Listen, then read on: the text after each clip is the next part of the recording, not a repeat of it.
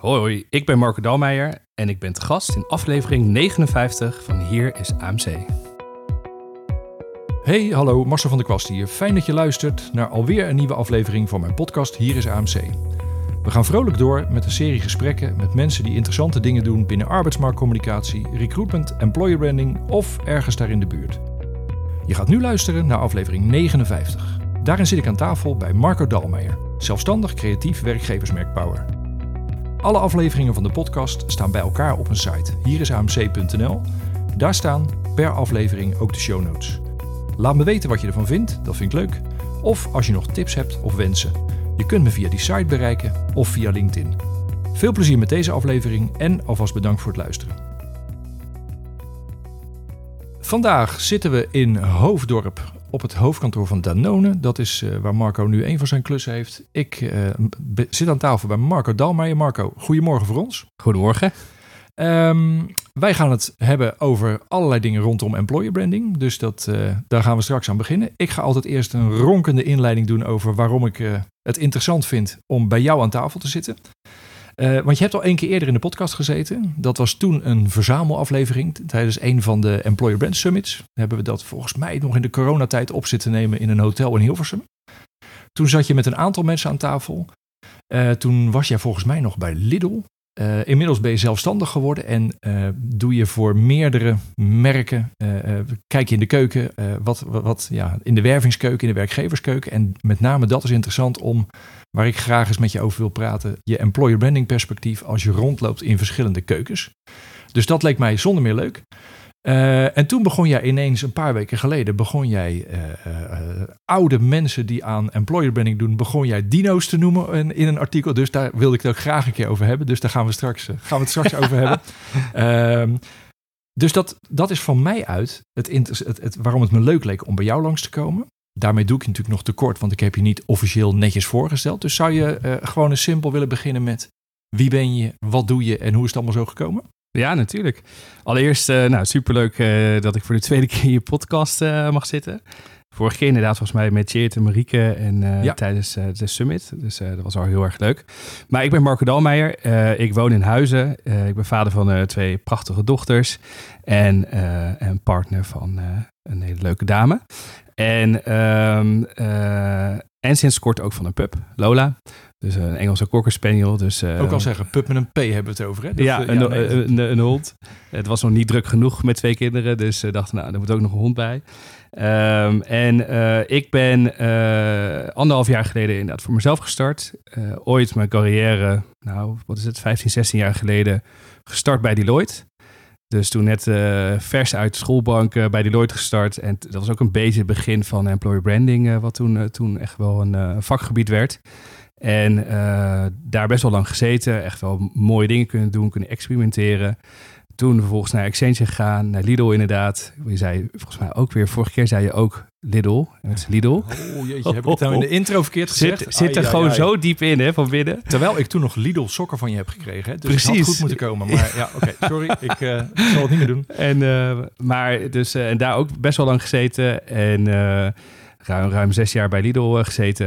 En op een gegeven moment bedacht, nou, nu wordt het tijd om eens iets voor mezelf te gaan doen. Wat wist ik toen nog niet precies. En, uh, maar toen al vrij snel, uh, na een maand, uh, kwam er een eerste klus langs waarvan ik dacht, hey, dat is echt ontzettend leuk. Leuke uitdaging. Dat was bij Justy Takeaway in het Global Team. En nou, dat was eigenlijk een hele leuke eerste ervaring als, als ZZP'er. Ja. En, nou ja, en dat, dat liep eigenlijk gewoon door. Tegelijkertijd deed ik ook wat andere kleine projecten ernaast. Uh, dus kon ik een beetje experimenteren met van oké, welke vorm vind ik nou zelf heel fijn om te doen. Uh, dus uh, onder andere voor een e-commerce club en voor een start-up wat dingen gedaan, maar ook voor een ziekenhuis. En tot inderdaad nu, nu zit ik, doe ik een, verschillende projecten voor Danone Global. Um, en daarnaast ben ik sinds, sinds kort ook aan het interimmen bij, bij Eiffel. Um, dus uh, weer een nieuwe uitdaging uh, waar ik erg naar uitkijk. Uh, er is veel te doen. Ja. Dus, dus ja, dat ben ik. Oké, okay, nou klinkt, klinkt lekker breed ook. Genoeg werkgevers waar we het straks over kunnen hebben. En ik heb begrepen dat je op het punt staat om met je gezin naar Zweden te verhuizen. Dat is toch? Dat is, ja. nou ja, klopt. dat, dat, dat klinkt, eh, ja, dat, dat maakt het helemaal interessant, want dan eh, ga je het van, van afstand doen. Weet je? Ja. Dus dat is interessant. De hectische periode ook. Dus eh, helemaal goed dat je even tijd voor me vrij wilde maken. Dat, eh, Ja, het is heel hectisch, maar het is ook wel heel, heel leuk en we zijn er al lang mee bezig. Dus, eh, eh, maar het verandert natuurlijk eh, de, de manier waarop je je werk verricht wel. ja. En, maar ja, we hebben, we hebben al in de pandemie wel gemerkt dat het best wel ook digitaal kan. Ja. Alleen, ja, we moeten even naar een nieuwe vorm gaan, gaan zoeken. Ja. Maar ja, het wordt een leuke nieuwe uitdaging. ja, precies, precies. Nou ja, en ook wel interessant, hè? Want dan, dan heb je altijd wel gepaste afstand. Ja. Aan de andere kant is dat, nou ja, daar komen we straks op. Ja, straks op. Ehm, eerste officiële vraag. Laten we, eh, eh, het is geen olifant die in de kamer is, maar een dinosaurus. Daar moeten we het even over gaan hebben. Nee, ik, ik ga het eventjes kort inleiden, want anders is het net of het, eh, of het onvriendelijk was. Maar dat was het juist totaal niet. Je hebt een, een, een blog geschreven of, of is voor je, samen met jou geschreven. En daar verwees jij ergens in een tussenzin van... ik, ik doe weliswaar al redelijk lang aan employer branding, maar ik zit nog niet zo lang in het vak als eh, employer brand dino's, zoals bijvoorbeeld Ton Rodeburg noemde je daar. Ja. En ik zag dat langskomen omdat Ton volgens mij heel grappig reageerde op jouw bericht. En nou ja, daar kwam een soort van, oeh, moet ik me nou bedreigd voelen, zei Ton. Dus dat was een grappige discussie. ja. Hij triggerde mij ook wel door, om, om, de, om jou de dino-vraag te stellen, zeg maar. Want we doen natuurlijk, nou ja, eh, Ton, maar laat ik mezelf daar niet, niet eh, gelijk in meenemen. Want ik ben ongeveer van dezelfde leeftijdscategorie als Ton. En ik zit ongeveer net zo lang in het vak wat we nu eh, employer branding, arbeidsmarktcommunicatie, recruitment marketing noemen. Ja. Dus er is zeg maar een basis van het vak en er is een soort nieuwe, ja, nieuwe lichting. Laten we die rollen eens even uit gaan vergroten. Ik Ja. ben bij deze, ben ik de oude lichting, jij bent de nieuwe lichting. Ik weet dat het veel subtieler ligt.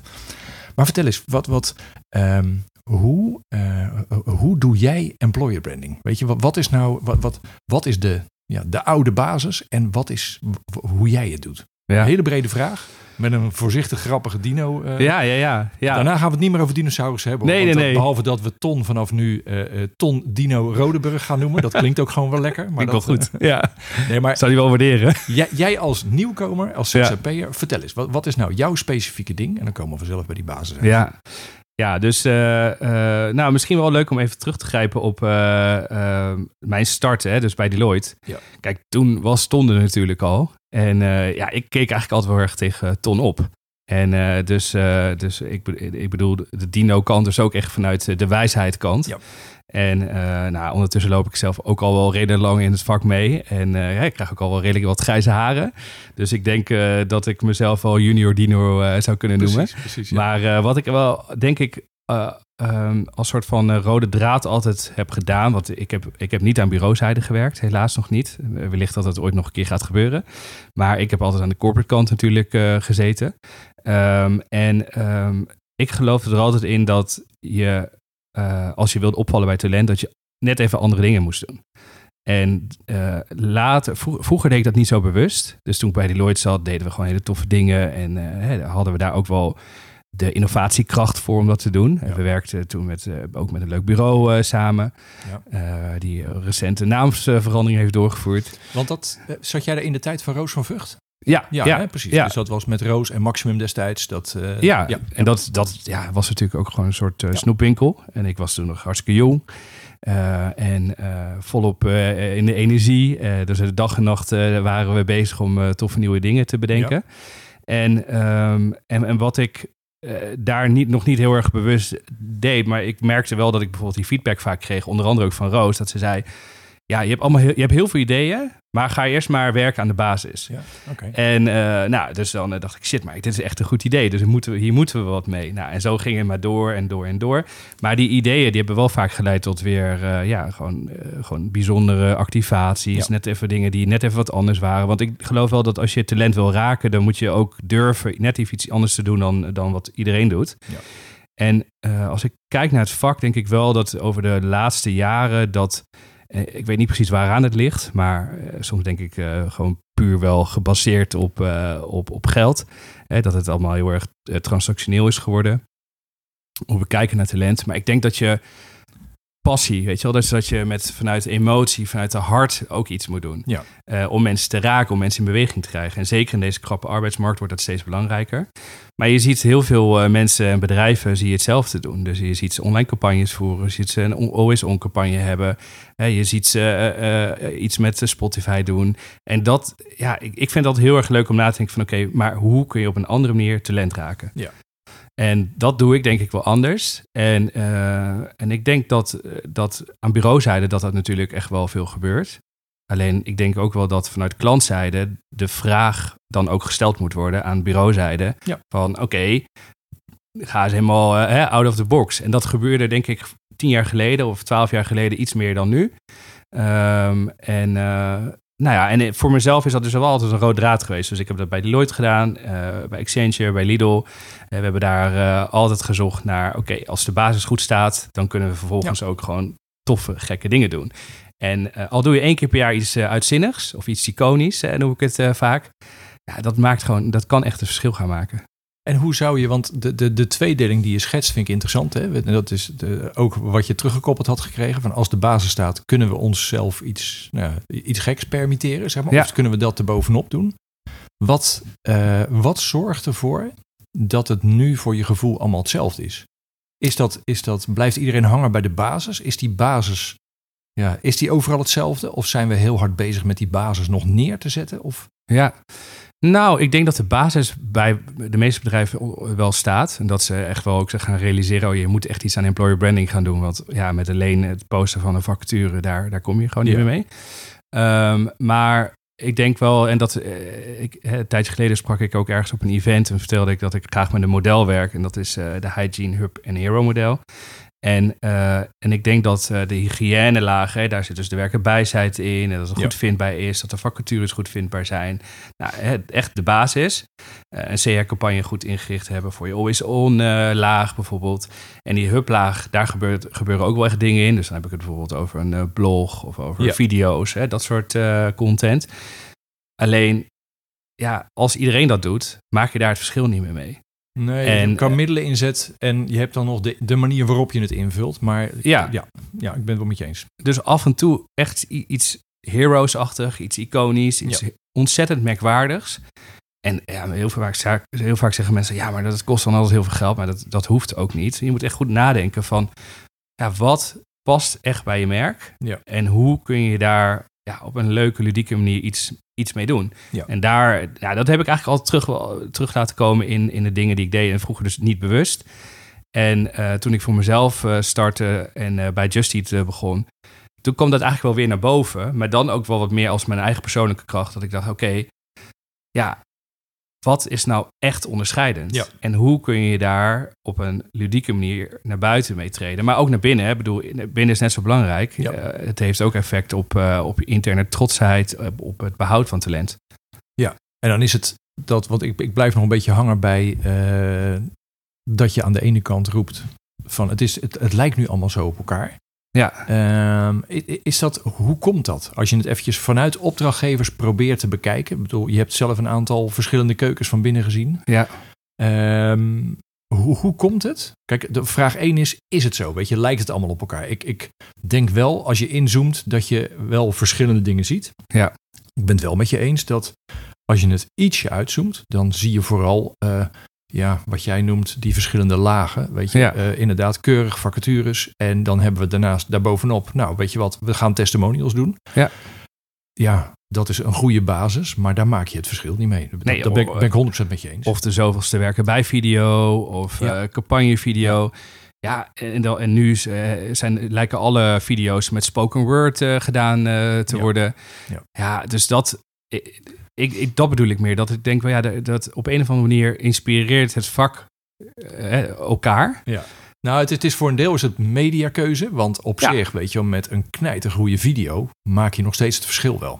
Ja, Alleen dan moet je dus een hele goede video maken. En niet mee gaan doen met de testimonial video's, zeg maar. nee. Of nee. je moet iets nieuws verzinnen. Dat je het ook qua middelen inzet net even anders doet. Ja, En dat ja, is precies wat, wat, als ik een beetje zo die projecten van jou kijk, weet je, dan zoek je met name ook daarnaar. ja, Van, eh, nou ja, Twitterberichten projecteren op de Erasmusbrug. Toen dat nog, eh, Ja. toen dat nog eh, toen dat nog goede teksten waren, zeg maar. Want dan heb je het, nou, welk jaar hebben we het over dat jullie, jullie dat deden met Deloitte? Ja, dat hebben we een paar jaar achter elkaar gedaan. Volgens mij was dat in 2000, uh, rond 2010 of zo, zoiets. Ja, en, Om uh, aan te geven ja. dat dat destijds best wel bijzonder was. Kijk, nu worden er ook dingen uh, met nieuwjaar op de Erasmusbrug geprojecteerd. Maar ja. die zijn niet van een werkgever en die zijn iets minder positief, zeg maar. Dat, maar dat was, dat was toen wel een, een, noem het een spraakmakende... Kijk, dat noemen ze ook wel eens stunts, weet je wel. Media stunts of... Ja. of maar, of okay. guerrilla-acties. Juist. Of ja. ja. En, en misschien. En dat zijn dingen die ik altijd. Laatst zat ik nog na te denken over mijn eerste. Of een van mijn eerste stages. Dat was bij de Museumnacht in Amsterdam. En toen, ja, ik vind het altijd heel leuk om na te denken van, oké, okay, wat is echt nieuw? Bijvoorbeeld nieuwe techn technologie, ja. uh, nieuwe marketinginstrumenten. En toen, uh, wat dat was dus in 2007, toen kwam podcasten eigenlijk al omhoog in Nederland. En uh, toen hebben we iets bedacht en dat heette toen de nachtgeluiden. En uh, daar lieten we uh, BN'ers, uh, jonge BN'ers, lieten we dan naar een museum gaan met een, een opnamemiddel. Ja. En die gingen dan bespreken wat hij of zij heel interessant vonden aan een desbetreffende museum. Ja. Nou, en dat gingen dan vervolgens verspreiden via kanalen. En dat is ook, kwam dat een beetje op. Daarna zakte de hele podcastwereld in Nederland weer in. Ja. Um, maar, en dat heeft natuurlijk wel een revival gehad de afgelopen jaren. Maar experimenteren en kijken van oké, okay, wat kun je doen ja met inspiratie uit andere vakgebieden. Hoe kun je dat toepassen in employer branding bijvoorbeeld? Dat vind ik heel erg leuk. Ja. En um, um, dus ik denk, tuurlijk, weet je, die, die, die hygiënelagen en die huplagen zijn super belangrijk. En dat zijn ook echt de eerste dingen waar je aan moet gaan bouwen. Hè, dus als je hygiënelaag, als je onderzoek doet naar, oké, okay, wat, wat wil de doelgroep? Wat wil onze doelgroep? En je gaat kijken van, oké, okay, zijn er dingen die we nog missen? En je gaat dat uh, verrijken, je gaat het aanvullen. Ja. Ja, dat is cruciaal. Ja. Weet je, want uiteindelijk gaat het erom dat je talent overtuigd om voor, voor je organisatie te kiezen. Alleen wil je ze echt raken of wil je dat er in de markt gepraat wordt over je merk, ja, dan zul je af en toe wel iets, iets Ja. bijzonders moeten Nou ja, en dat is precies, weet je wel, die, die basis die je schetst. Ja. En, en dat is een beetje waarom ik denk dat dat nu, eh, dat veel werkgevers daar een beetje in blijven hangen. Ja. Dat is aan de ene kant omdat je, wat jij terecht ook zegt, eh, daar moet je mee beginnen. Ja. Als je nu 1 euro hebt en die moet je of stoppen in een basis die er niet is, of in een eh, leuke activatieactie. Ja, dan zou ik hem toch in dat eerste stoppen, want Ja. eh, anders heb je niks te activeren. Nee. Dus, dus dat, dat is voor een deel wat er aan de hand is. Dat iedereen hard bezig is om van die basis uit, zeg maar, uit dat moeras te komen om te kunnen activeren. Ja. Aan de andere kant denk ik ook dat het, eh, ja, dat het een, veroorzaakt wordt door het feit dat ehm, in beeld komen met wat ons nou bijzonder maakt, dat veel werkgevers daar ook veel te, ja, bijna te, of te bescheiden voor zijn, of gewoon eigenlijk niet meer zich verbazen over hoe bijzonder ze eigenlijk zijn. Ja, en, en, dat, is, dat is precies waardoor het interessant blijft om te blijven strijden voor die, die, die bovenkant. Ja. Van oké, hoe komen we in beeld? Ja. Dat doen we niet met vacatures. Nee. Dat doen we bij moeilijke doelgroepen ook niet met testimonials. Dus wat gaan we dan doen? Ja. Nou ja, om aan die discussie toe te komen, dat vind ik het interessante van hoe jij het schetst. Heb je dus die basis nodig? Ja. Maar laten we wel aan die discussie toe proberen te komen. Want we moet, er moet wel geactiveerd worden. Ja. Dat is de, ja, helemaal mee eens. Dus dat, eh, Nou, er, er moet gewoon meer emotie bij komen. Want we, we hebben het over talent. Het, het werven van talent, behouden van talent. En dan, ehm, ja, in principe gaat het op een zo'n zakelijke manier. wo- Wordt er naar gekeken, hè, naar elke euro, hè, goed besteden. Ja. Ehm, maar die emotie mist dan in heel veel Ja. gevallen. Want we kijken het gewoon puur zakelijk. Ja. En ehm, dus ja, ik geloof er wel in dat als je al, ja, weet je, zoek, zoek echt naar die emotie die hangt aan je organisatie en naar, en, naar, naar wat je echt uniek maakt. Ja.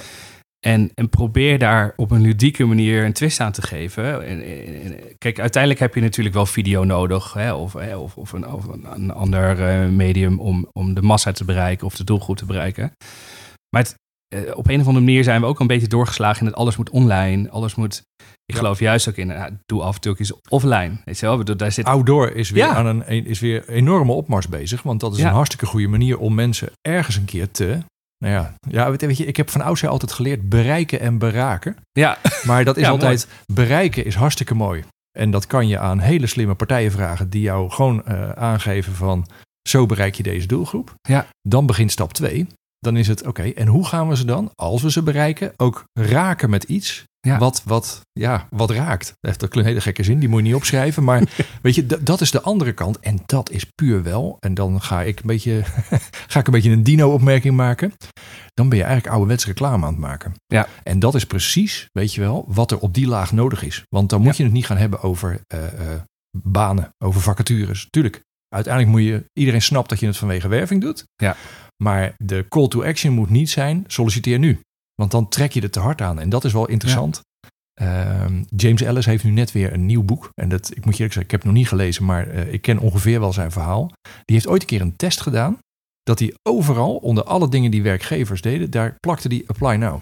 Ja. En hij zegt, doe dat eens. En dan voel je hoe ontzettend onlogisch dat is om dat van begin af aan al te vragen. Ja. En dat vind ik ook een interessante als je met dat Ja, Hero Hub Hygiene of de funnel aan de slag gaat. Bedenk goed wat je vraagt van mensen. Want Ja. in beeld komen met iets ludieks en zeggen solliciteer nu. hmm, ik denk dat je dan een te grote stap wil zetten. Dus ja. oké, dan vragen we ze niet om te solliciteren. Wat dan? Ja. Nou ja, dat is veel meer kom een bak koffie drinken. Of Ja. meld je aan voor weet ik iets. Weet je dat maar. Ja. Ga in gesprek. Weet je Nou ja, eh, dat is een, een- eerste kennismaking. Juist. Het is net alsof je bij wijze van spreken in een, in een, eh, in een café eh, naar iemand toe loopt en zegt... Dit zijn de huwelijkse voorwaarden. Ja, precies. Dus dat-. Je gaat, je gaat heel snel. En ik weet nog bijvoorbeeld bij, bij Lidl hebben we ooit een keer een platform gelanceerd zonder vacatures. Gewoon puur voor die, voor die eerste connectie, voor die warme connectie. En, Ja. eh, en tuurlijk ga je vervolgens wel nadenken over hè, op doelgroepniveau over retargeting. Dus als ze op je, op je website geland zijn, ga je nadenken over die tweede laag. Oké, met wat voor content gaan we ze vervolgens verder die funnel inhalen. Ja. Eh, en, en tuurlijk is dat weer ook weer heel technisch. Alleen hè, we wilden wel eerst die warme connectie maken. Ja. En, eh, en ik denk dus dat met zo'n, om af en toe iets heroes-achtig te doen of iets iconisch te doen, dan creëer je een warme band met, met de doelgroep. En dat, dat kan dan heel, heel breed zijn, heel ruim zijn.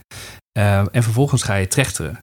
En, ehm, maar je valt wel op, er wordt wel over gepraat. En het is net even anders dan wat, wat, wat iedereen aan het doen is. En ik denk dat, ja, ik, ik weet niet, mijn, mijn gevoel zegt dat ons vak dat wel weer echt nodig gaat hebben. Zeker ook in deze, deze Nou ja, arbeidsmarkt. als je je- eens hoor, eens. En, en als, je, als je goed kijkt, zijn er al wel pareltjes. Absoluut, We, ja. we nemen nu op de ochtend na Werf en Live. Dus daar Ja. sprak Paul eh Klaassen van Defensie. Die heb ik natuurlijk ook een paar afleveringen geleden in de podcast gehad. En ja, Defensie is natuurlijk, eh, als je daarop inzoomt, is het eigenlijk gewoon, gewoon afstudeermateriaal voor iedereen die aan employer branding doet. Want, want die, ja, plat gezegd, die doen alles. En ze doen ook bijna alles best goed. Ja. Maar als je daar gaat kijken, dan, dan eh, zitten daar pareltjes tussen. Dat, dat, eh één voorbeeld wat ik er even uit wil lichten, is dat zij op Twitch, dus dat is een in principe gratis kanaal. Ja. eh, daar gaan zij met echte militairen, gaan ze Call of Duty analyseren. Van oké, in Call of Duty werkt dit zo. Hoe werkt dat bij jou in de echte praktijk? Ja. ja, dat is een voorbeeld van wat, nou, ik, ik, maar dan moet jij maar zeggen. Ik denk dat dat in jouw activatieplan past. Ja. Bij een bepaald deel van de doelgroep. Het is niet het grootste, het spectaculairste wat Defensie doet. Maar het is eigenlijk een soort nul budgetachtig ding. Waarbij je bij een hele gerichte groep, best groot. Want alle mensen die Call of Duty spelen. ja, Laat jij iets zien wat heel erg eigen is. En waarmee je nou ja, ongelooflijk eh, relevante eh, eh, en mooie content biedt. Dus dat, Ja. dat vond ik een klein voorbeeldje. Wat tussen alle commercials van Defensie eigenlijk wegvalt.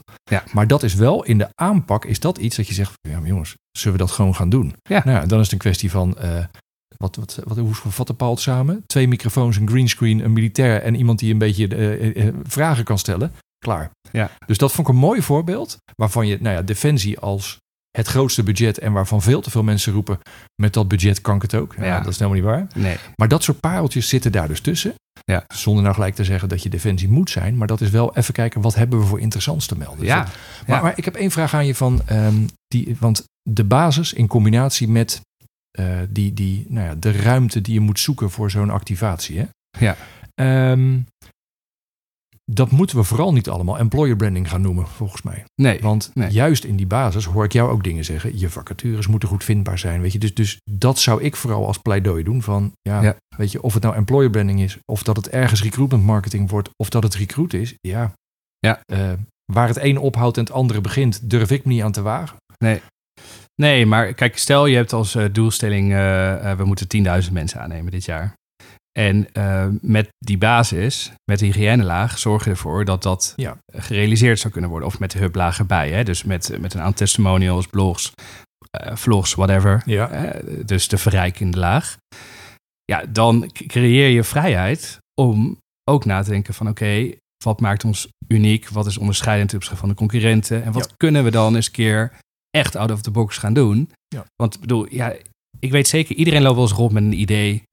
En dat- dat, ik bedoel, als je, als je met mensen praat, zeg ja, ik heb nu echt een te gek idee, maar het is eigenlijk onhaalbaar of onrealistisch of kost te veel tijd. Of, nou, maar als je dat idee hebt en, je, en het blijft hangen in je hoofd, ik zeg altijd, deel dat met zoveel mogelijk Ja. mensen in de Nou ja, organisatie. En op een gegeven moment gaat het een beetje bloeien. En dan, dan hebben mensen ook het gevoel van, nou ja, dit, is, dit is eigenlijk wel een grappig idee. Dus zullen we daar eens... Maar als die basis gewoon goed staat en de, de doelstellingen worden behaald, dan creëer je als employer brand de vrijheid om Ja. ook af en toe dat soort toffe dingen te doen. Maar Waardoor je werk dus... Ja, ik vind het... Ik, vind- ik, als dat gebeurt, vind ik het werk veel leuker. Het geeft zoveel... Het geeft heel veel energie. Je kan ook als team effort eh, zoiets bijzonders gaan doen. Eh, want het is even net iets anders dan... Nou ja, een, een dag starten met, eh, met, met een mediaplan bijvoorbeeld. Of met... Ja. eh, Maar eigenlijk doe je dat deel van, het, van, de, nou, van de communicatiestrategie, doe je dan eigenlijk tekort. Want, Ja. want je moet oppassen dat je niet zegt dat je de doelstellingen toch wel behaalt met de, de, de hub en de hygiene. En dat je dan als het ware tijd en ruimte hebt om iets leuks te gaan doen. Want ik denk dat je juist bovenin, met dat tussen aanhalingstekens iets leuks gaan doen, daar zorg je ervoor dat je in beeld komt bij mensen die helemaal nog niet geïnteresseerd zijn in de hub en de hygiene. Ja. Die ga je Ja. gewoon eigenlijk, weet je, oké, daar komen we niet in beeld met de dingen die we daar hebben. We willen ze daar wel graag naartoe bewegen. Ja. Hoe komen we nou in beeld bij mensen die helemaal niet bezig zijn met ons als organisatie of ons als werkgever? Ja. Het eerste contact. En dan heb je hem ineens, dan zou, dan zou ik hem veel meer meenemen in de totale doelstellingen. In beeld komen bij die grote groep. Hoe gaan we dat doen? Ja. En dan is dat, maar goed, Just die Takeaway komen we straks wel eventjes op. Ja. Als IT-bedrijf moet je daar ook over nadenken. Want Ja. dan is het ook van ja, en waarom, hoe gaan we nou bij die, die moeilijke doelgroep in eerste instantie eh, ja, er doorheen komen dat ze wel het enige tijd aan ons besteden. Ja, dan moet je echt iets bijzonders doen. ja, En hoe leuk, hoe grappig, hoe interessant, hoe inhoudelijk, ja, dat kan je allemaal bepalen. Ja. Maar dat is gewoon keihard. Is dat de, de, nou ja, de, de, de touchkant van je strategie of de hero kant, weet je. Kom maar in beeld. Ja. En als je in beeld bent, dan kan je gaan werven. Maar dat, ja, weet je, voor je het weet, want, want eh, dat ergens in het voorgesprek zei je ook, weet je, een beetje dus de vrijheid eigenlijk verdienen. Weet Ja. je, met je, met je twee onderste lagen verdien je de vrijheid om op de bovenslag iets meer te kunnen permitteren. Daar ben ik Ja. het 100% mee eens. Ja, want oh, kijk, het, wat soms ook natuurlijk, eh, wat altijd een discussie is, hè, want we hadden het over het, het, het- de zakelijke kant van, van werving. Ehm, dat eh, wat het dus in mijn ogen soms ook een beetje saai maakt, het, het vak. En hè, ik, ik hou er dus van om echt naar die parels op zoek te gaan ook. En zelf ook na te denken van oké, waar zitten die parels en hoe zou je dat zelf ook kunnen toepassen in je eigen organisatie. Maar eh, ik, ik geloof wel dat, dat ja, je hebt het, je hebt het natuurlijk, je hebt het heel erg nodig om ervoor te zorgen dat, dat, dat je die ruimte creëert in je organisatie, maar ook het vertrouwen. Dus je creëert vrijheid, maar ook vertrouwen in je organisatie om af en toe zoiets te doen. Want het is ook eh, niet altijd even goed meetbaar. Nee. Het is ook niet altijd even goed eh, hè, achteraf te analyseren van wat heeft het opgeleverd. Eh, dus ja, wat dat betreft heb je dus ook vertrouwen in de organisatie nodig om af en toe zoiets te kunnen doen. Ja. En nou ja, als je gewoon zorgt, hè, als je echt zorgt in die eerste twee lagen dat het goed staat en dat, eh, dat je daarmee ook een soort van garantie kan, bijna kan afgeven oké, maar we- de doelstelling die gaan we halen. Ja.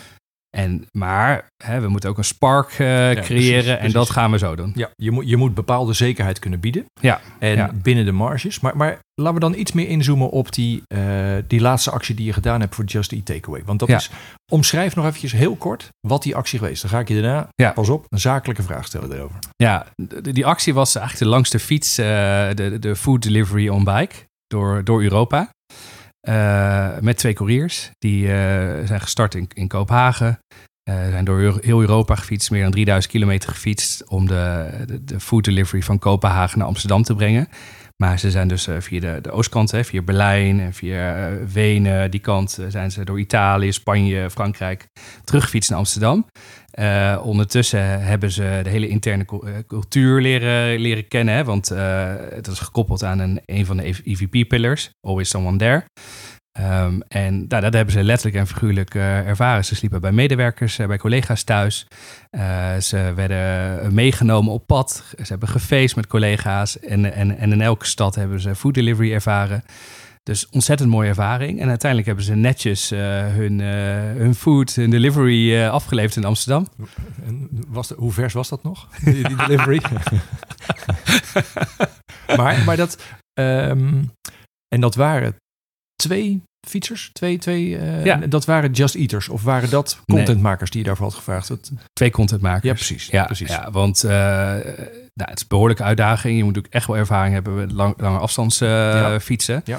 Dus dit waren twee dames die ook al eerder een keer naar Shanghai, van Amsterdam naar Shanghai waren gefietst. Dus, en die hadden daar ook echt mooie content omheen gemaakt. En toen, eh, ja, eh, via, eh, via via zijn we met ze in contact gekomen. En via een bureau waar ik toen mee samenwerkte, een guerrilla marketingbureau. Ja. En nou, toevallig kende, hadden zij op een feestje van deze dames gehoord. Nou, zo ging het balletje rollen.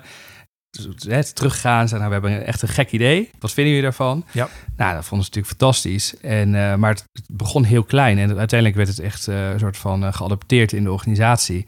Eh, hè, dus dat het ook echt eh, aankwam bij, eh, bij de partnerships. Hè? Dus oké, hoe kunnen we daar iets mee doen? Hoe kunnen we iets doen met nieuwe producten die we hebben? Ja. Hè, zij waren toen bezig met het lanceren van een nieuw soort creditcard voor medewerkers, voor klanten. Zodat ze met die creditcard thuisbezorgd konden bestellen. Nou, hup, die bikers hun creditcard meegegeven. Dus op die manier werd het steeds en steeds groter. En er werd in de all hands besproken. En, nou, en die dames hebben daar per week hele mooie content omheen gemaakt. En dat hebben we goed weggetarget, ook op de verschillende profielen. Eh, eh, maar ook echt wel massaprofielen, zodat we ook gewoon een enorm bereik hadden. Ja. Eh, en ja, er werd natuurlijk intern heel veel over gesproken. En het, op het mo- moment dat ze aankwamen in Amsterdam, na dus eh 2,5 maand fietsen, toen startte de Global Well-Being Challenge. Waarbij dus de fietsen, maar ook de tent en de spullen die ze hebben gebruikt om zo'n eh, zo'n lange afstandtocht te doen, die kon je dan winnen. Ja, ja, precies. Dus er zat ook echt een interne component aan vast, waar de mensen echt, eh, collega's werden geactiveerd om, eh, om zelf ook in beweging te komen. Dus, en dat is ook wel employer branding. Dus dat je ook echt zoekt, oké, waar kun je de verbinding Ja. intern leggen om dingen nog groter te maken en nog mooier te maken. Ja, nou, maar kijk, dat is interessant, hè? Want eh, net leek het er net op of jij zei dat wat je op die bovenste laag doet, dat dat eh, nou ja, vrijblijvend mag zijn. Even heel kort samengevat. Ik weet dat je het veel genuanceerder verteld hebt. Zoals het nu schetst, is dit natuurlijk een soort. Ja, het is eigenlijk een vehikel wat je creëert waar je van alles eh, aanhangt van. Het is, weet je, de, de, het employer brand verhaal is, is de basis geweest. Want dat, Ja. is, dat, dat past in het verhaal wat je hiermee gaat doen. Die actie die is gaan, gaan lopen, dat heeft en bereik opgeleverd en het heeft content opgeleverd. Het raakt intern. Ja. Het raakt je externe doelgroep. Dus, dus eigenlijk eh, beantwoord je die vraag al. Want mijn vraag zou zijn, oké, dan ga je zo'n actie doen. Hoe zorg je ervoor dat je daarmee eh, zoveel mogelijk mensen bereikt? Want zo'n actie doen is één, weet je wel. Nou, hij moet kloppen. Hij moet bij je employer brand passen. Eén van de employer brand pillars heb je hiermee uitgelicht. Ja, Eh, voor de rest, ja, weet je, dat, dat, dat, dat lijkt mij verankering genoeg. En die andere, die, hoeveel pill- pillars waren er? vier pillars hadden ze. Ja. Ja, maar dit was dan eh, een pillar die, die we echt tot leven wilde brengen. Ja, precies. Eh, omdat het voor deze doelgroep echt heel belangrijk was. Omdat ze eigenlijk, hè, ze werden over de hele wereld verplaatst, deze, eh, dit talent wat daar werkt. Ja. Dus ja, dan is dat heel belangrijk. Dat je het gevoel hebt dat je thuis komt en dat er altijd Ja. iemand voor je is. En hoe heb je ervoor gezorgd dat, je, dat het genoeg bij Just Eat Takeaway paste? Weet je, dat het, de, Ja. eh, want dat is, dat is het gevaar natuurlijk als jij twee andere mensen vraagt om eigen content voor je te gaan maken. Ja. Eh, als je Bram Krikker vraagt, dan wordt het Bram Krikker content. Ja. Hoe zorg je ervoor dat het, nou ja, eh, Just Eat Takeaway, ja, ik, ik blijf thuisbezorgd zeggen, maar dat, eh, dat is Nederlands. Nee, maar dat het Ehm, genoeg eigen werd. Ja, ja, ik denk wel dat eh, wij deden wel ook echt de, de eindregie. Dus eh, we zorgden er wel voor dat, eh, nou ja, dat, eh, dat de vlogs die, die eruit kwamen, bijvoorbeeld en het content wat uitkwam, dat het altijd via ons ging. Ja. Maar ook een hele goede briefing. Dus Ja. echt ook de juiste. nou ja, we, hebben niet echt, we hadden niet echt allerlei opties voor, voor mensen die dit wilden doen. Dus het, we, we hebben dit echt met deze twee dames gedaan. Ehm, maar het werk wat ik van hun had gezien, dacht ik, ja, dat, dat is gewoon echt, past heel erg bij, en bij zij het merk. ook Ze snappen. ze met bepaalde dingen rekening moeten houden. Ja, ja. ze waren super enthousiast. Eh, kijk, Bram, Krik, eh, Bram Krikke is natuurlijk al echt eh, een personage, is natuurlijk super bekend. Dus ja, wij zijn daar ook een beetje van weggebleven, omdat op die Nou ja, manier. eh, ik vond de Bram. Krikke actie die hij met Jumbo gedaan heeft een tijd geleden, vond ik ook eh, trouwens een, een hartstikke goede actie hoor. Daar Ah, zat wat mij betreft Jumbo genoeg in. Dat, Ja. dat, maar dat is het gevaar van als je, weet je wel, te Ja, uitgesproken eh, influencers erbij betrekt. Ja, Dan geef je de sleutels helemaal uit handen. Hier heb je het iets, iets gecontroleerder. Maar je moet je wel realiseren dat je in feite wel mensen vrijheid moet kunnen geven. Nou, dat is ook een, Ja. dat is ook een, een, een afweging die je in die fase moet maken. ja. Ja, en, en over dat, dat, eh, de, de, de- dat vrijblijvende. Kijk, eh, de discussie hebben we natuurlijk wel intern gehad van ja, wat levert het dan op? Ja. En dat heb je altijd. Ja. En, eh, en ik, ik, ik, dat is een beetje ook mijn pleidooi. Ik wil een beetje weg van die discussie van wat levert het op. We hebben het over talent. vooraf. Weet Ja. je, dat, ja. Maar Ja. oké, maar nu heb je de luxe dat je achteraf zit. Beantwoord de vraag nu eens. Wat heeft dit opgeleverd? Als je nu het, het, het, de KPI-discussie moet doen, Ja. vertel maar. Nou, het heeft, eh, het heeft eh, de afdeling op de kaart gezet. Ja. Dus waardoor je werk eigenlijk nog makkelijker wordt. Hè, dus als je komend jaar of het jaar erop weer een ludieke actie wil doen, ja, dan is dat eh, veel Ja. makkelijker te organiseren. De betrokkenheid is intern gegroeid. Dat is iets wat je ook zou kunnen meten natuurlijk. Ja. Hè, in, je, in je ENPS bijvoorbeeld. Ja. Ehm, maar het heeft ook gewoon echt veel mensen naar de website getrokken. Ja, dat precies. Als dus, en dat is allemaal het- meetbaar. We Ja. hebben het getarget weggezet. Ja, dan Ja. heb je, je, je koopt hiermee kwaliteitscontent die Ja. je getarget kan wegzetten, waarmee je in beeld komt bij die doelgroepen. Nou ja, dat. Dat, dat lijkt me de, de meest harde, zeg maar, die je kan doen. Ja, ja. ja, maar die vind ik dus zelf echt minder relevant. Ik vind echt dat je moet gaan nadenken over van oké, wat creëert die emotie bij de doelgroep? ja, ja, precies. Nee, maar daar ben ik met je eens. Dat en, moet er eh, uiteindelijk alleen ergens je... ehm, de basis om dit te kunnen gaan doen, is natuurlijk ook dat bereik wat dat, wat dat voor je gaat opleveren. En Ja. wat je met dat bereik uiteindelijk ja, je funnel in wil krijgen. Weet je, Ja, dat gaat ja. allemaal mensen afleveren dit op de hub en hygiene content als het goed is. Nou ja, kijk, als je bijvoorbeeld eh, een groot gedeelte van het budget kwam toen uit de recruitment marketing eh, club van, van de organisatie. Ja, en die zijn heel erg gewend om alles vanaf klik door te kunnen meten. Vooraf al een analyse kunnen maken van oké, dit gaat het opleveren als we hier onze budgetten plaatsen. Ja. Ja, die discussie heb ik echt wel uitvoerig met ze gesproken, hè, gehad van oké, hoe gaan we dit doen en wat Ja. gaat het opleveren? En ook elke keer proberen aan te geven van ja, dit is, dit kan heel groot zijn, maar het kan ook een enorme flop worden. Nee, maar dit is ook gewoon durven als organisatie. Ja. Oké, durf een keer wat anders te doen. Juist. En dat is, dat is denk ik een vinger op een hele zere plek. De garanties vooraf Ja. op, op resultaten. Ja, dat is een discussie die, die moet je op die manier aangaan. Dat, dat ben ik met je eens. Want Ja. kijk, bereik kan je vooraf garanderen. Alleen ja, wat het precies allemaal gaat doen. Ja. Maar ergens snap ik de andere kant ook dat je wel een soort van cijfers als basis nodig hebt om een budget goed te keuren. Maar dat, Ja. daarom is die interessant om dat op deze manier even Ja. iets nadrukkelijker bij stil te staan. Maar als je dus wel al, zeg maar, ik zou ook niet, stel je begint ergens bij een nieuwe organisatie, zou ik het ook niet meteen gaan doen. Nee. Ik zou eerst zorgen hè, voor, die, voor die basis, die hygiënelaag en de hublaag en dat het goed Ja. staat en dat je doelstellingen behaalt en dat je interne vertrouwen opbouwt. Maar in je tweede jaar bijvoorbeeld, als alles gewoon lekker loopt, Ja. kun je best eens een keer eh, bij iemand eh, hè, aankaarten van, hé, hey, Ja. ik heb een heel leuk idee. Ik denk dat het wel echt out of the box is, maar ik Maar, denk, de, maar de zakelijke kant ervan, weet je, die helpt altijd. Ja. En dat vind ik nu, want als we daar nog één stapje verder op gaan, dan heb je met zo'n actie natuurlijk, eh, ja, bereik binnen je doelgroepen met employer brand content, maar Ja. ook dat is de start van werving. Ja. Dat is, weet je, dat is in, om in beeld te komen bij mensen die later qua werving iets gaan opleveren. Ja. Ik denk, ik zou de discussie ook wel aandurven dat eh, mensen blijven hierdoor langer bij Just Eat Takeaway werken. Ja. Je verloop gaat eh, omlaag. ja, Nou, valt te becijferen wat het oplevert. Dus dat zijn allemaal eh, ja, KPI's, zeg maar, die je aan zo'n case kan ophangen. Ja. Waarbij ik met je eens ben. Van tevoren garanderen hoeveel precies, ga je nooit uitkomen. nee. Dat je met zo'n actie iets gaat doen op die fronten, ja, dat moet van het begin af aan, moet je dat volgens mij wel duidelijk maken in je discussie. Ja. Dit, dit zijn de, de possible upsides, weet je, dat is, eh, dus, Ja. en daar is hij ook interessant aan, want ik, eh, nou ja, de, de betrokkenheid en, en, en eh, het zien van je eigen werkgever, ja, dat lijkt mij ook kwalitatief bereik wat je hiermee hebt geboekt. Dat, Ja. Ja, ja, zeker. En we hebben daar ook een, een foodtruck eh, eh, in het leven geroepen. Ja. Die eh, langs eh, events, hè, universiteiten gingen. En, eh, en, en, en ook maar- langs de eigen, eh, heet dat dark stores bij eh, gewoon de, de verzamelplekken van de, Ja, nee, de, nee dat, dat is wel... Nee. dat zijn de flitscouriers geloof ik. Ja, dat zijn de eh, flitscouriers. Nee, we- bij de hubs, hè. Dus Ja. daar, eh, daar verzamelen Dat couriers hebben wij zich. letterlijk een keer gehad in Utrecht. Dat Oh, wij, ja? dat wij in het pand boven de, eh, de hub van eh, Just Eat in Utrecht, Ja. daar hadden wij een vergadering gehad en we liepen naar buiten. Daar stond dus zo'n foodtruck voor het eigen personeel met allemaal eh, Ja. mensen in het oranje eromheen. Ja, En ook een oranje foodtruck. ja Ja, dat, Ja, was, gewoon dat hebben wij toen man. ontwikkeld. dat ja. is op die manier gewoon eigenlijk eventjes je eigen mensen laten weten.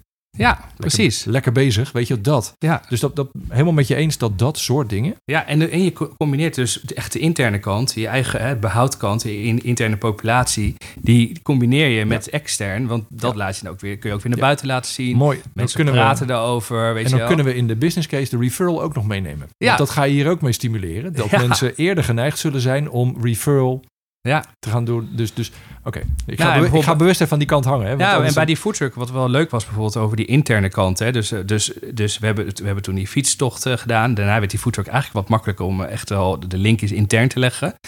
Eh, op een gegeven moment werd er dus ook gepraat van... oké, we willen graag, we hebben die foodtruck...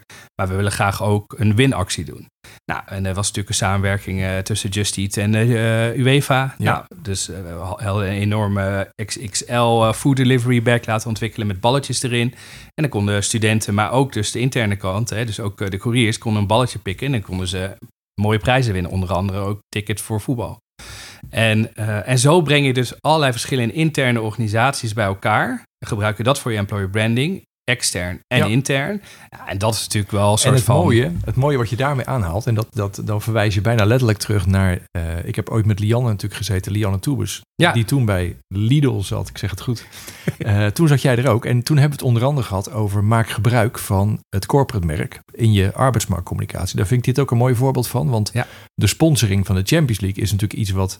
Ja, waar de, waar de afdeling recruitment waarschijnlijk niet zo heel veel mee te maken heeft. Nee. Als dat er is, kun je er wel iets mee doen. Daar schets je zojuist een mooi voorbeeld om dat dan ook naar je arbeidsmarkt door te Ja, vertalen. Dus ja. dat, Ja, en, en dat, ik bedoel, de, de, het echte budget zit natuurlijk eh, bij, bij, de, bij de consumer marketing kant. Ja.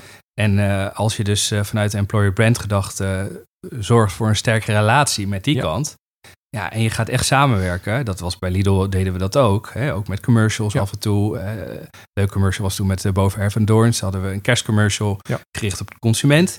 En de verdieping, verdiepende laag hè, was dan gericht op, eh, Ja. op het werven van talent, op employer branding. En dat zijn wel, de, ja, als je dat voor elkaar weet te krijgen, en dat, dat kost heel veel lobbytijd, heel veel gesprekken, koffietjes. Maar dat ben je natuurlijk ook als employer brander. Je bent ook een soort lobbyist in je organisatie. Ja, Eh, en, en, en, en om dingen zeg maar in beweging te gaan krijgen. En het uitgangspunt is nog altijd het hoofd van die persoon, die andere persoon buiten je organisatie. Ja, die kent echt maar één merk, weet je wel. Dat is, er is maar één merk in dat hoofd wat is, of het nou Just Eat, Lidl of NS is, om maar even een dwarsstraat te noemen. Ja. Dat ene merk, ja, dat moet je ook vanuit de werkgeverskant invullen. En daar is soms de basis van een, ja, van een commercieel merk, een corporate merk. Ja, daar, daar kun je wat mee. Daar moet je ook wel wat mee. Dus dat vind ik Ja. een mooi voorbeeld. Dat, eh, Oké, ehm, even hak op tak. Want eh, ik moet bijna gaan afsluiten. Maar ik heb één vraag die zowel voor Just Eat als voor Lidl geldt. Dus die, die wil ik nog even aan je stellen. Want aan de ene kant ben je dus heel erg bezig met je lokale arbeidsmarkt. Ja. Eh, nou ja, bijvoorbeeld zo'n foodtruck van Just Eat. Die staat in Utrecht, waar ik hem gespot heb. Weet je, staat hij daar voor de mensen die in Utrecht rondrijden. Dus dat is, dat is super lokaal. Aan de andere kant zit er een merk wat internationaal is. Ja.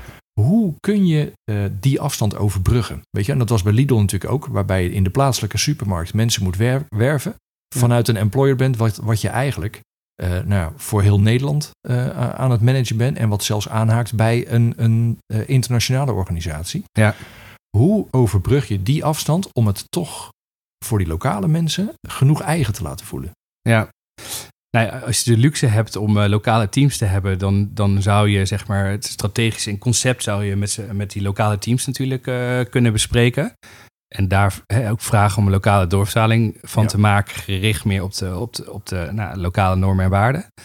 Ehm, maar bijvoorbeeld in, eh, bij Just Eat zijn we gewoon echt gaan nadenken van oké, hoe is dit schaalbaar? Ja. Dus die fietstocht, ja, die hadden we ook in Nederland kunnen doen, maar die hebben we door heel Europa getrokken. Wel Nederland aangetikt. Dus, dus Ja. Nederland. Ja. de- ja, precies. Ja. En, ehm, eh, nou ja, en, en bijvoorbeeld eh, bij, hè, bij Lidl was het zo dat je inderdaad soms heel erg hyperlokaal eh, bezig was. Bij wijze van spreken met, met posters, flyers en een filiaal. Ja. Ehm, maar eh, het zat ook wel, er zat ook wel internationale componenten aan. Bijvoorbeeld de, de, de EVP, de, de, de, de, de culturele waarden en normen. Ja, die waren wel op internationaal niveau gesteld met lokale nuances. ja, precies. En dan ga je daarmee, zeg maar, op lokaal niveau, die ga je dan natuurlijk laden. Ehm, maar het is altijd goed om na te denken van, oké, als je iets bedenkt, bedenk dan, oké, hoe kun je dit schaalbaar maken? Bijvoorbeeld die foodtruck is wat lastiger. Die was overigens wel ook, eh, die is wel de weg opgegaan, ook in Duitsland en in België. Dus in België hebben ze bijvoorbeeld in Leuven gestaan op een van de grootste studenten-events eh, van het jaar. 30.000 studenten of zo stonden ze echt eh, naast het hoofdpodium daar. Ehm, eh, en, en vervolgens, wat er dan wel gebeurt, is dat dan andere landen het zien. Ja. Dus je, je, ja, je zaait, hè, dus je, je bedenkt het, je lanceert het in het klein. En vervolgens in andere landen het, worden, ze, worden ze enthousiast over en willen ze het adopteren. En dan Ja. krijg je de vraag, kan die foodtruck ook eh, op de trailer naar eh, Engeland toe? Nou ja, precies. Of, precies, ja. eh, nou, en daar, hè, daar is dan ook naar gekeken natuurlijk van, oké, hoe eenvoudig is zo'n foodtruck zeg maar te vervoeren?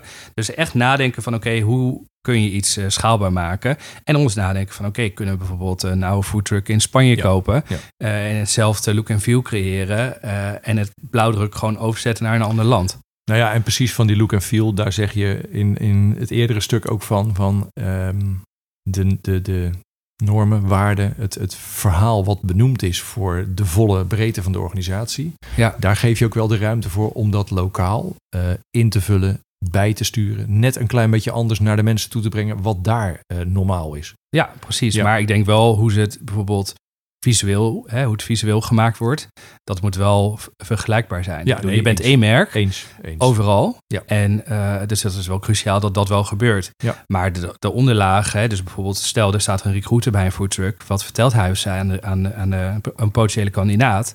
Ja, daar zouden nuanceverschillen in ja, kunnen zitten. absoluut. Anders dan sta je daar ineens een soort losgeslagen Ja, employer brand internationaal verhaal. Dat sluit niet meer aan. Nee. Oké, dat was een kleine tussenvraag. Eh, Een beetje die, die in ieder geval, die wil ik ook stellen. Want voor de rest, eh, nou ja, de intro, die, die, dat klopt. We, hebben, we kunnen best genoeg bespreken zo. Dus dat... eh, ehm, maar ik, ja, we hebben ook wel een redelijk rond, rond verhaal zo. Dus ik, ik, ja, volgens mij wil ik gewoon eigenlijk in één keer naar de afsluiting gaan met je. Dat is een beetje een, een, beetje een koude knip, maar we moeten de tijd een beetje in de gaten houden. Ehm, als jij vanuit jouw, nou ja, letterlijk je, je, je praktijk, je ervaring. Als jij nou gewoon mensen die dit, eh, eh, die dit nu nog steeds zitten te luisteren, Ja. die moeten we belonen. Want dat, eh, dat is natuurlijk een struggle om dat vol te houden. Daar, daar willen we ze iets voor teruggeven. Wat zou jij ze voor, nou ja, heel, heel breed, wat zou je ze voor tips willen geven? Moeten ze iets lezen? Moeten ze iets kijken? Moeten ze iets luisteren? Wat, wat Ja. over dit vakgebied? Wat zou je ze daarvoor willen meegeven? Nou, denk ook, kijk eens buiten onze eigen kaders van het vak. Ja. En natuurlijk, hè, de, de events die er zijn, is hartstikke belangrijk. En daar moet je ook vooral naartoe gaan. Eh, ik was vorig jaar nog in Portugal op de World Employer Brand Day. Ehm, maar het gevaar is soms wel dat je eh, veel van dezelfde verhalen hoort. Ja. En eh, dus dan raak je geïnspireerd, wat heel goed is natuurlijk. Maar je raakt continu geïnspireerd door vakgenoten. En dan blijf je een beetje in hetzelfde cirkeltje werken, hè, waar ik het net ook over had. Ja. Dus ik zou zeggen, eh, kijk eens naar andere dingen. Kijk eens naar andere bladen, kunst. eh, ga eens naar een museum. ga eens naar een tech-event toe. Hè, bijvoorbeeld wat ik altijd deed toen ik nog bij Deloitte werkte. Dan ging ik heel graag naar de Next Web toe in Amsterdam. Juist ook om van, van buiten zeg maar, geïnspireerd te raken en dat weer mee te nemen naar Ja. mijn employer brand vakgebied. En, eh, eh, en, en ik denk dat, dat dat heeft voor mij altijd heel erg geholpen. Dat doe ik nog steeds. Ik lees heel veel tech-websites. Eh, op Medium lees ik veel verhalen. Eh, ik laat me inspireren door, door kunstenaars, eh, door, door creatieven. Ik kijk heel erg naar reclamebureaus, maar dan niet per se naar reclamebureaus direct in ons vakgebied, maar ook daarbuiten. Ja. Ik, ik, ik connect ook met ze. Eh, probeer af en toe ook wel eens met ze samen te werken. Maar ook met vakgenoten echt praten over het vak. Hè, er zijn verschillende netwerken waar je natuurlijk bij aan zou kunnen sluiten. Maar ik denk echt klep naar buiten. Ik denk dat dat het belangrijkste Ja. is.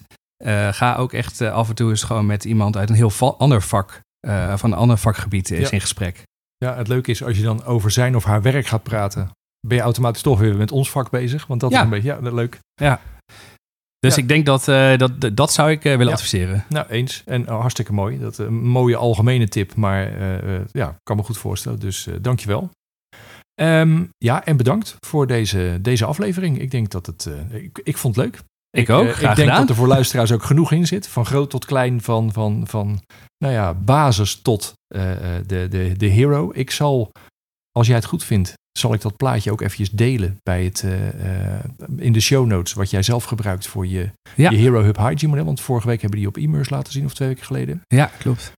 Dus die zal ik wel bij doen. En anders dan kunnen mensen het model zelf wel opzoeken. Maar ik denk Ja. dat dat wat dat betreft ook wel een, een, een goede praktische roadmap is die je kan doen. Dus Ja, ja. dank daarvoor. Ehm, ja, en, en de vaste afsluiter is, eh, we blijven elkaar volgen. absoluut. Ja. Oké. Tot zover deze aflevering van Hier is AMC. Bedankt voor het luisteren. Je kunt je abonneren op deze podcast via Spotify, Podimo, Soundcloud, Stitcher, Apple Podcasts of op wat voor manier jij je podcast ook binnenhaalt. Ze staan ook op YouTube voor als je nog niks met podcast doet of er graag beeld bij wil zien. Alle info staat op de site hierisamc.nl. En de podcast is ook te vinden op Instagram. Graag tot een volgende keer.